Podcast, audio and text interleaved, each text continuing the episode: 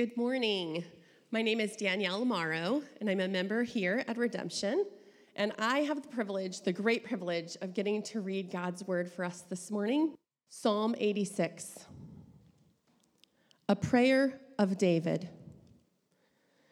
Incline your ear, O Lord, and answer me, for I am poor and needy.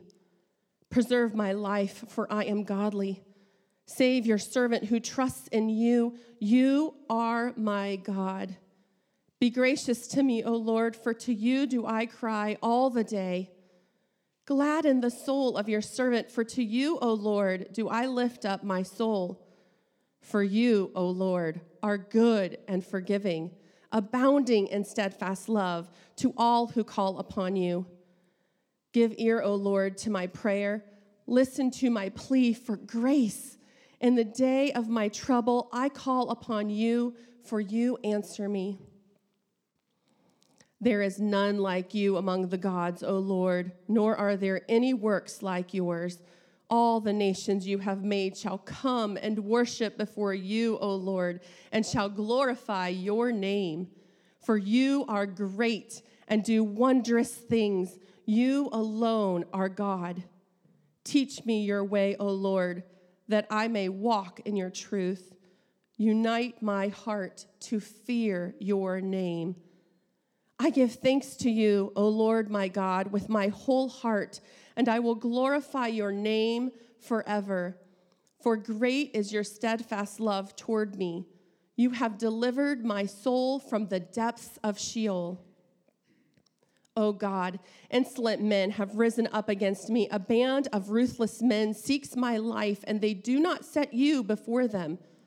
But you, O Lord, are a God merciful and gracious, slow to anger, and abounding in steadfast love and faithfulness. Turn to me and be gracious to me. Give your strength to your servant and save the son of your maidservant. Show me a sign of your favor, that those who hate me may see and be put to shame, because you, Lord, have helped me and comforted me. This is God's word for us today.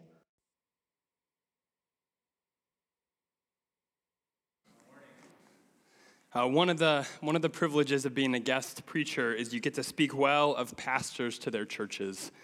Um, God has really been kind to this church in raising up Danny and Ron and the other elders.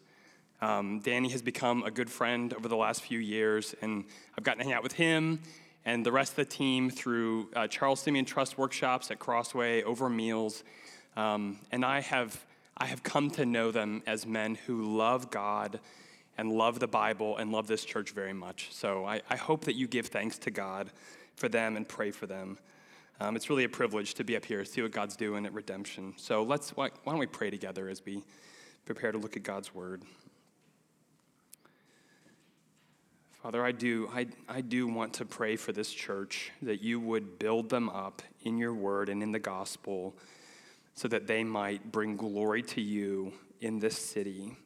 So they might bear witness to the gospel here and that many might turn to you and be born again and be transformed in the image of Jesus. And we want to entrust to you this time, this, this precious time to open your word. God, we, we receive this book as you speaking to us.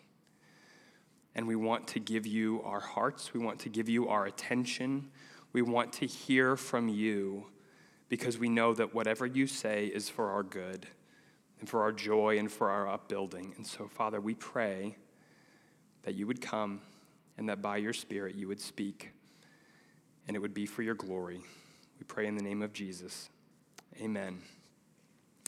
Well, at Crossway this year, we have uh, we're doing a church-wide emphasis on prayer. We know we've got room to grow in that. We want to grow in enjoying God together through prayer and drawing near to Him through this gift of prayer that He's given to us. And one of the ways we're pursuing that is we, are spending some time in the Psalms.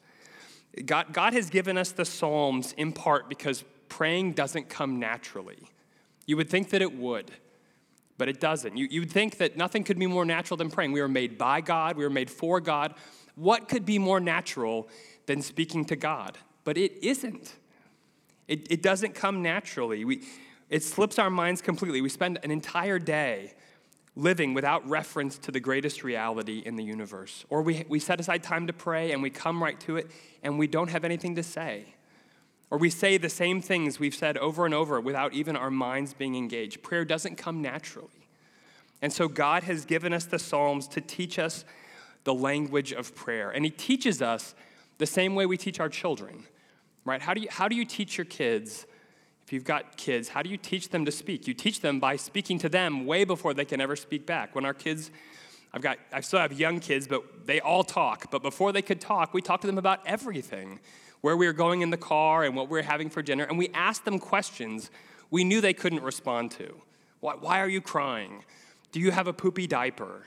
Right? We, they're not going to tell us, but we're speaking to them, we're giving them language trusting that when the time comes, they will be able to then have words to speak back to us. That's what the Psalms are for. They, they God teaching us the language of prayer. They teach us how to go to God with our joy, with our sadness, with our anger, with our fears, with our questions, with our gratitude. They give us words to go to God in all the situations of life. To switch the metaphor a little bit, you could think of the, the Psalms as almost a toolbox that there's a prayer in the Psalms for any situation you would find yourselves in. When, when we've sinned and we need to repent, we have Psalms 32 and 51. When we're crying out to God and He's nowhere to be found, we have Psalm 77. When, when we need reassurance of God's fatherly tenderness, we have Psalm 103. When everything in us cries out, Let everything that has breath praise the Lord, we have Psalm 150. Psalm 86 is a prayer for the day of trouble. And you can see us, David tells us right in verse 7 In the day of my trouble, I call upon you, for you answer me. And I think David's turn of phrase, the day of my trouble, that registers with us. Because we, we all recognize that there's, there's a kind of trouble that's everyday trouble. It's real trouble, but it's just part of the baseline right? The, the, the, frustration that things at work take longer than you think they should, conflict at home that just leaves you deflated as you're going to bed, unexpected car repairs. There's, there's baseline, everyday trouble, and then there's the day of trouble. The trouble that knocks the wind right out of you, the phone call you've been dreading, the test results, the pink slip, the trouble that makes you feel like the ground is giving way beneath you Psalm 86 is a prayer for that, for the day of trouble. David tells us his trouble in verse 14. O God, insolent men have risen up against me. A band of ruthless men seeks my life, and they do not set you before them. His enemies are conspiring to kill him. Maybe, maybe your day of trouble has to do with enemies. You're, maybe someone at work is trying to get you fired. Maybe they're not coming after your life, but they're coming after your reputation. Maybe you're the subject of cruel gossip at school. Maybe your day of trouble is something different. You may not re- relate to David's exact situation, but you can maybe relate to how it's affecting him. Look at verse 2. Preserve my life. He fears for his life. Verse 4 Gladden the soul of your servant. His soul is cast down. He's sad, maybe depressed. Verse 1 Incline your ear, O Lord, and answer me, for I am poor and needy. David's trouble has made him aware that he's not sufficient for his circumstances. He's overwhelmed. He needs God. Maybe that's you. Maybe what you're facing is too much for you. You don't have it in you to get through this. Maybe you've been there. We all will be. How do we get through a day like that, or a year like that, or a decade like that? How does David get through? He gets through by knowing where to turn. What makes all the difference for David in his day of trouble is knowing that he's not alone in it. He has God. And it's not just God's existence that brings him through, but it's God's character. David has come to know specific, precious truths about God. And in the day of trouble, those truths become his lifeline. So we want to look this morning at the truths David clings to and the kind of prayer they enable. So in, in the ESV, the psalm has been broken into three stanzas. If you can look in your Bibles, you see a little space between verses 7 and 8. There's a little space between verses 13 and 14. We want to look at each of these stanzas in turn and see how to pray in the day of trouble. So, the first truth here is that we are, we are to call upon God confidently, remembering his goodness. Call upon God confidently, remembering his goodness. When you read this first stanza, you get a distinct sense of David's desperation for God to hear him. He just piles up request upon request. Look at verse 1. Incline your ear, O Lord, and answer me. Verse 2, preserve my life. Save your servant. Verse 3, be gracious to me. Verse 4, gladden my soul. Verse 6, give ear and listen. And look at the different ways he describes his prayer. Look at verse 3. To you do I cry all the day. Verse 6 Listen to my plea for grace. David is desperate to be heard and answered. And you might, you might imagine that David's desperation is rooted in fear fear that God won't hear him, that God is far off, that he has to sound all the alarm bells to get God to answer him, if, if that's even possible. But under David's desperation isn't fear, it's confidence. Look at verse 2. Preserve my life, for I am godly. Save your servant who trusts in you. Verse 6, or verse 7 In the day of my trouble, I call upon you, for you answer me. David isn't praying like this because he's afraid that God won't answer him. He's praying like this because he's sure that God will. He's praying like this. He pours out his heart. He cries. He pleads because he knows that God is listening and he knows what God is like towards those who need him. There, there is a recurring refrain in this psalm. It, it, it's a, a, a truth shot through it. It shows up in each stanza. I wonder if your ear picked it up as it was read. What truth about God, above all else, is David clinging to? Listen to verse 5 again. For you, O Lord, are good and forgiving, abounding in, here it is, steadfast love to all who call upon you. Look at verse 13. For great is your steadfast love toward me. Verse 15, but you, O Lord, are a God merciful and gracious, slow to anger, and abounding in steadfast love and faithfulness. In the day of his trouble, as David seeks a handhold, something firm and fixed to cling to, this is what he finds. His God is a God of steadfast love. He abounds in it. And if, you, if you've been reading your Bible for a while, that phrase, abounding in steadfast love, is going to jog your memory. Do you remember where it first appears? Back in Exodus 34. If you're newer to the Bible, some time spent in Exodus 34 would be richly rewarded. In, in Exodus 34, Moses prays that God would show him his glory. And God says, I will make all my goodness pass before you and proclaim before you my name. And this is what God says his name is The Lord, the Lord, a God merciful and gracious, slow to anger, and abounding in steadfast love and faithfulness, keeping steadfast love for thousands, forgiving iniquity and transgression and sin, but who will by no means clear the guilty, visiting the iniquity of the fathers on the children and the children's children to the third and the fourth generation. God says, This is my name. This is my goodness. I'm merciful. I'm not hard hearted. I'm gracious. I'm not vindictive. I'm slow to anger. I don't fly off the handle. I forgive. I don't let evil go unpunished. But towards my people, I put away their sin. I pardon them. And right at the heart of his name, he says, He abounds in steadfast love. God's steadfast love is the settled disposition of his heart to do good to his people. He doesn't just love his people when they're doing well and then withdraw when they fail. He, he's, his, it's the settled disposition of his heart to do them good. Now, sometimes doing them good takes the form of correcting them, it doesn't always feel good. But it, it, it's always, his, his heart is always for them for their good. If you belong to Him, you don't need to persuade God to do good to you. His heart was for you, before you ever existed. His steadfast love is why he sent Jesus to die so you could come to him through faith. It's steadfast love, it's steadfast. And he abounds in it. He has heaps of it. He could never run out. You cannot exhaust it. David knows that God is good, and his goodness is such that he loves to help people in David's situation.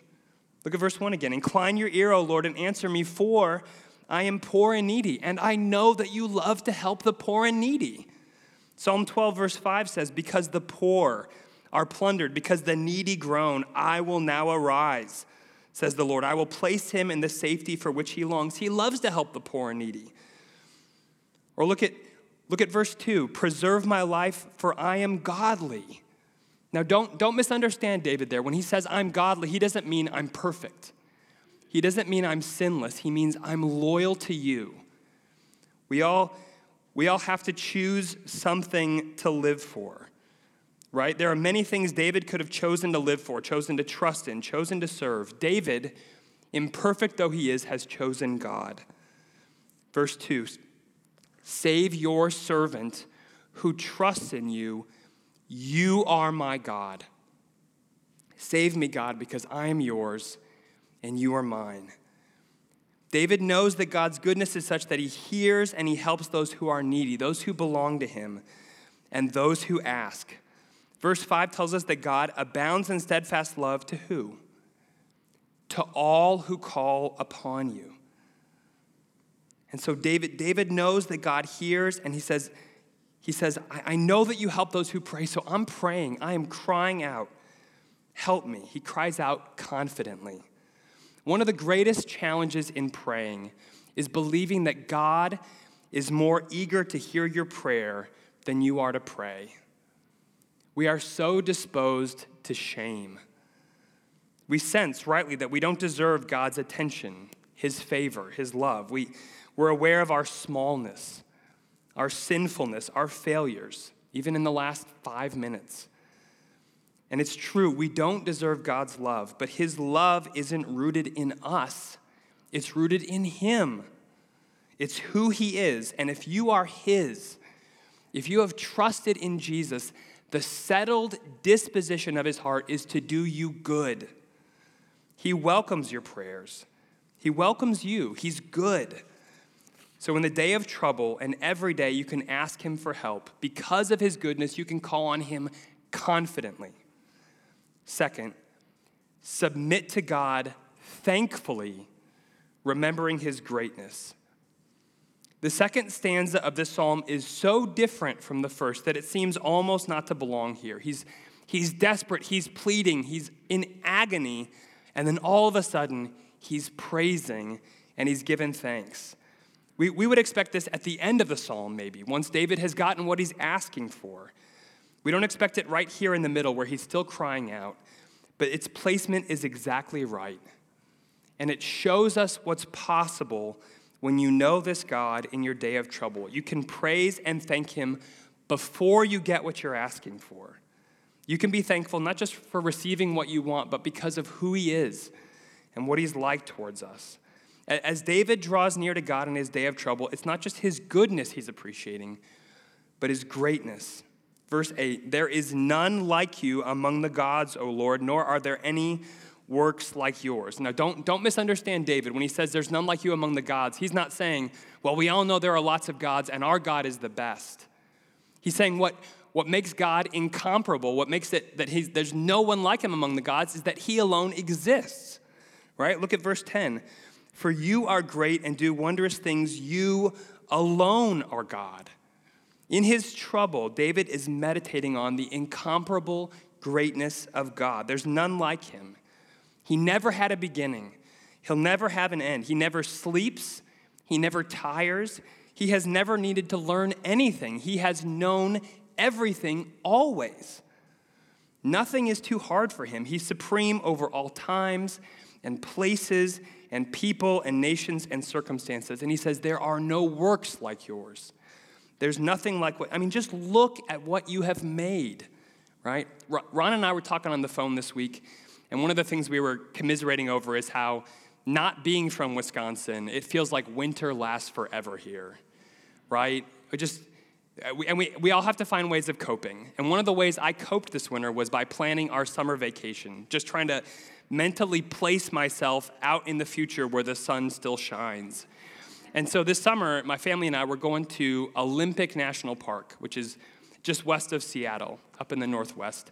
And what's amazing about Olympic is its diversity, right? We're gonna spend our first day in the park in the mountains, our second day in the park in a rainforest, our third day in the park on the Pacific coast, all within the same park. And God made that. What a God to make mountains and cedars and Roosevelt elk and sea otters and starfish. There are no works like his. Think of the Exodus when God brought, he didn't just bring his people out of slavery, but he got the Egyptians to pay them on the way out. And then he opened a sea for them to walk through. Or, or think, most amazingly of all, God becoming human so he could die in our place. David says, There's no God like you. You're the only God. And I know that one day the whole world will recognize it. Look at verse 9. All the nations, all of them that you have made shall come and worship before you, O Lord, and shall glorify your name. And if that's so, David thinks, then I want to start right now. Look at verse 11. Teach me your way, O Lord, that I may walk in your truth. Unite my heart to fear your name. There's, there's an attitude towards suffering here that you could never have without knowing God. There's, there's nothing too surprising about David, David praying for God to help him in his trouble, to rescue him out of it. But that's not all he prays. He also prays, God, in the midst of my trouble, make me what you want me to be. I, I don't just want to get out of this, reshape me. When, when I come out, I want to come out better. Teach me to walk in your truth, unite my heart. Suffering trouble has a way of revealing that our hearts are divided. If you're a Christian, you've chosen to trust God and follow Jesus. But if you've been a Christian for any length of time, you know that your loyalties are still divided.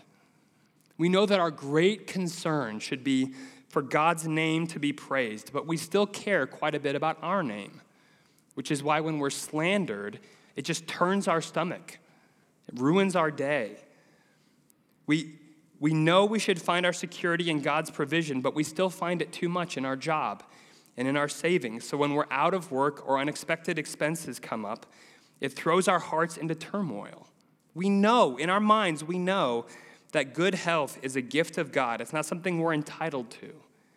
But when illness lingers or pain becomes chronic, we, we can become resentful of God rather than thankful. Suffering has a way of exposing that our hearts are divided between love for and trust in God and love for and trust in created things.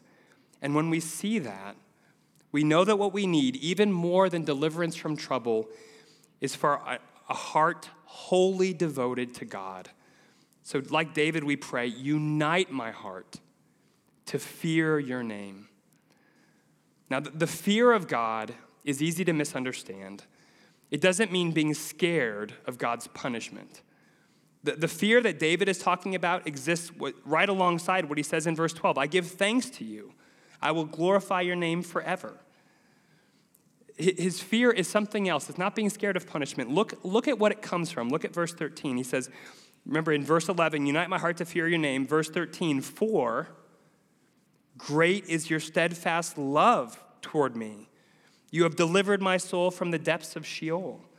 It's God's love that makes David want to fear him. It's because this God saves from the grave. He saves from death that he wants to fear him. The fear that pleases God re- results not just from seeing his greatness, but his great goodness. One, one of my favorite pictures of the right kind of fear comes from a children's book. I don't know if you guys have ever read The Wind in the Willows by Kenneth Grahame. There's this, in one chapter, rat, it's about animals, so that's why. Rat and mole are these, these characters, and they have to go out looking for a lost baby otter. And they hear this music, and they realize someone's playing the pipes, and they follow the pipe music, and it leads them right to where uh, I think Portly is maybe his name, this little baby otter, is, and when they get there, they find that it wasn't just luck, they'd been led there by a divine helper. This is what he says. Then suddenly the mole felt a great awe fall upon him, an awe that turned his muscles to water, bowed his head, and rooted his feet to the ground. It was no panic terror. Indeed, he felt wonderfully at peace and happy, but it was an awe that smote and held him and without seeing, he knew it could only mean that some august presence was very, very near. With difficulty, he turned to look for his friend and saw him at his side, cowed, stricken, and trembling violently. Rat, he found breath to whisper, shaking, Are you afraid? Afraid? murmured the rat, his eyes shining with unutterable love. Afraid? Of him? Oh, never. Never. And yet, and yet, oh mole, I am afraid. Then the two animals, crouching to the earth, bowed their heads and did worship. The fear of God is an awe of his greatness and love that makes you almost tremble. It doesn't make you want to run, it makes you want to worship and live for him. And David is praying, Unite my heart with that. Even more than being rescued out of my trouble, I want to honor you. And that attitude towards suffering will give you opportunities to talk about Jesus with people who don't know him, because when they see it in you, it will not make sense. Some of you could probably come up and bear witness to how God provided opportunities to speak about Jesus in your day of trouble, in the ER, in the chemo chair this is what's possible when you know this God. So, remembering God's greatness, David doesn't just want to get out of his, out of his trouble, he wants God to use his trouble to reshape his heart in fear and gratitude. He submits to God thankfully. Now, here's the final way this psalm teaches us to pray in the day of trouble and every day wait for God perseveringly, remembering his faithfulness. Wait for him perseveringly, remembering his faithfulness. In, in, the final stanza of this psalm, God has not yet delivered David from his trouble. In verse 14, those insolent men are still there seeking his life, but as he has over and over in the psalm, David knows where to turn. Verse 15, but you. I almost think that but you is the heartbeat of prayer. This came up earlier. Did you hear it in Ephesians that Carl read? But God but you. God, this is my situation, but you. I'm in over my head, but you. I don't know what to do, but you. Verse 15, but you, O Lord, are a God merciful and gracious, slow to anger, and abounding in steadfast love and faithfulness. That's the fullest quote of Exodus 34 in the whole psalm. He goes all the way to God's declaration that he abounds not just in steadfast love, but in faithfulness. Right next to God's heaps, inexhaustible heaps of steadfast love, are inexhaustible heaps of faithfulness. He keeps his promises. If he says it, it's true. If he says he'll do it, he will. And we need to know that God is faithful because our circumstances are not guaranteed to change not in the short term anyway. When we come to our Father, we come to a person. He's not an app, it's not DoorDash, where you know that you'll place your order, and if it's not there in a certain amount of time, you get your refund. God is a person. We don't give him orders, we give him requests, we ask, and always under the banner of Thy will be done. He's our Father, and He wants good for us, but He's also our Father in heaven, and He knows infinitely more than we do. He will give what is good, but it doesn't mean that, that He'll give us what we ask for. Our day of trouble might last for weeks or for months or for years. And so it's so helpful to see what David prays in verse 16 Turn to me and be gracious to me, give your strength to your servant. David knows this might go on for a while, so give me strength. Give me your strength. My strength will never do. Give me your strength. I, I can't persevere in my strength. Give me your strength. Give me daily bread, enough every day to get through this. We can wait for God with perseverance. We can depend on Him for strength day by day when we remember that He is faithful. He doesn't change, He doesn't forget, He doesn't fail. We can depend on Him. David is ready to do that. But we can also very much understand what he asks in verse 17 Show me a sign of your favor, that those who hate me may see and be put to shame, because you, Lord, have helped me and comforted me. He says, I'm not demanding that you save me all at once, but show me a sign of your favor, of your goodness towards me. Give me a tangible demonstration that you are for me, and you will make this right in the end. And we can understand that, can't we? If you're not going to deliver me now, give me a sign that you will eventually. And you know what? We have one. Did you know that Psalms is more quoted by the writers of the New Testament than any other Old Testament book? And one reason why is that the apostles looked back and they saw that so many Psalms were the prayers of a suffering and rejected king. They looked at Psalm 22, where David says, They've pierced my hands and feet and the apostles saw the crucifixion. When they read Psalm 16, where David says, You will not abandon my soul to Sheol or let your Holy One see corruption, they saw the re- resurrection. The whole Old Testament, the whole Psalms is about Jesus, including Psalm 86. Who was it who ultimately said, A band of ruthless men seeks my life? Who was it in the Garden of Gethsemane who prayed, Preserve my life, let this cup pass from me? and yet he wasn't delivered from death so that you could be. In his day of trouble, Jesus endured the wrath of God against our sins so that in the day of our trouble, we could be assured of his steadfast love. The truly godly one died for us so we could be counted godly in God's sight. If you have trusted in Jesus, you have a sign of his favor. You have the cross. It testifies for all time of the steadfast love of God for you, and in the day of trouble, it will make all the difference. We will all have trouble.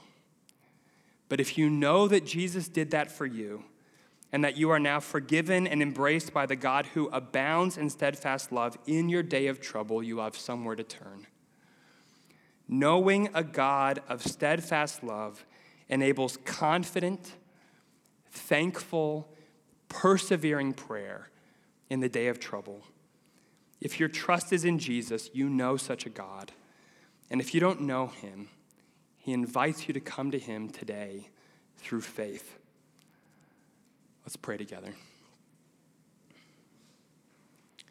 Our Father, we love that you are like this that you abound in steadfast love, that you abound in faithfulness, that you are incomparable in your power and you employ it in love.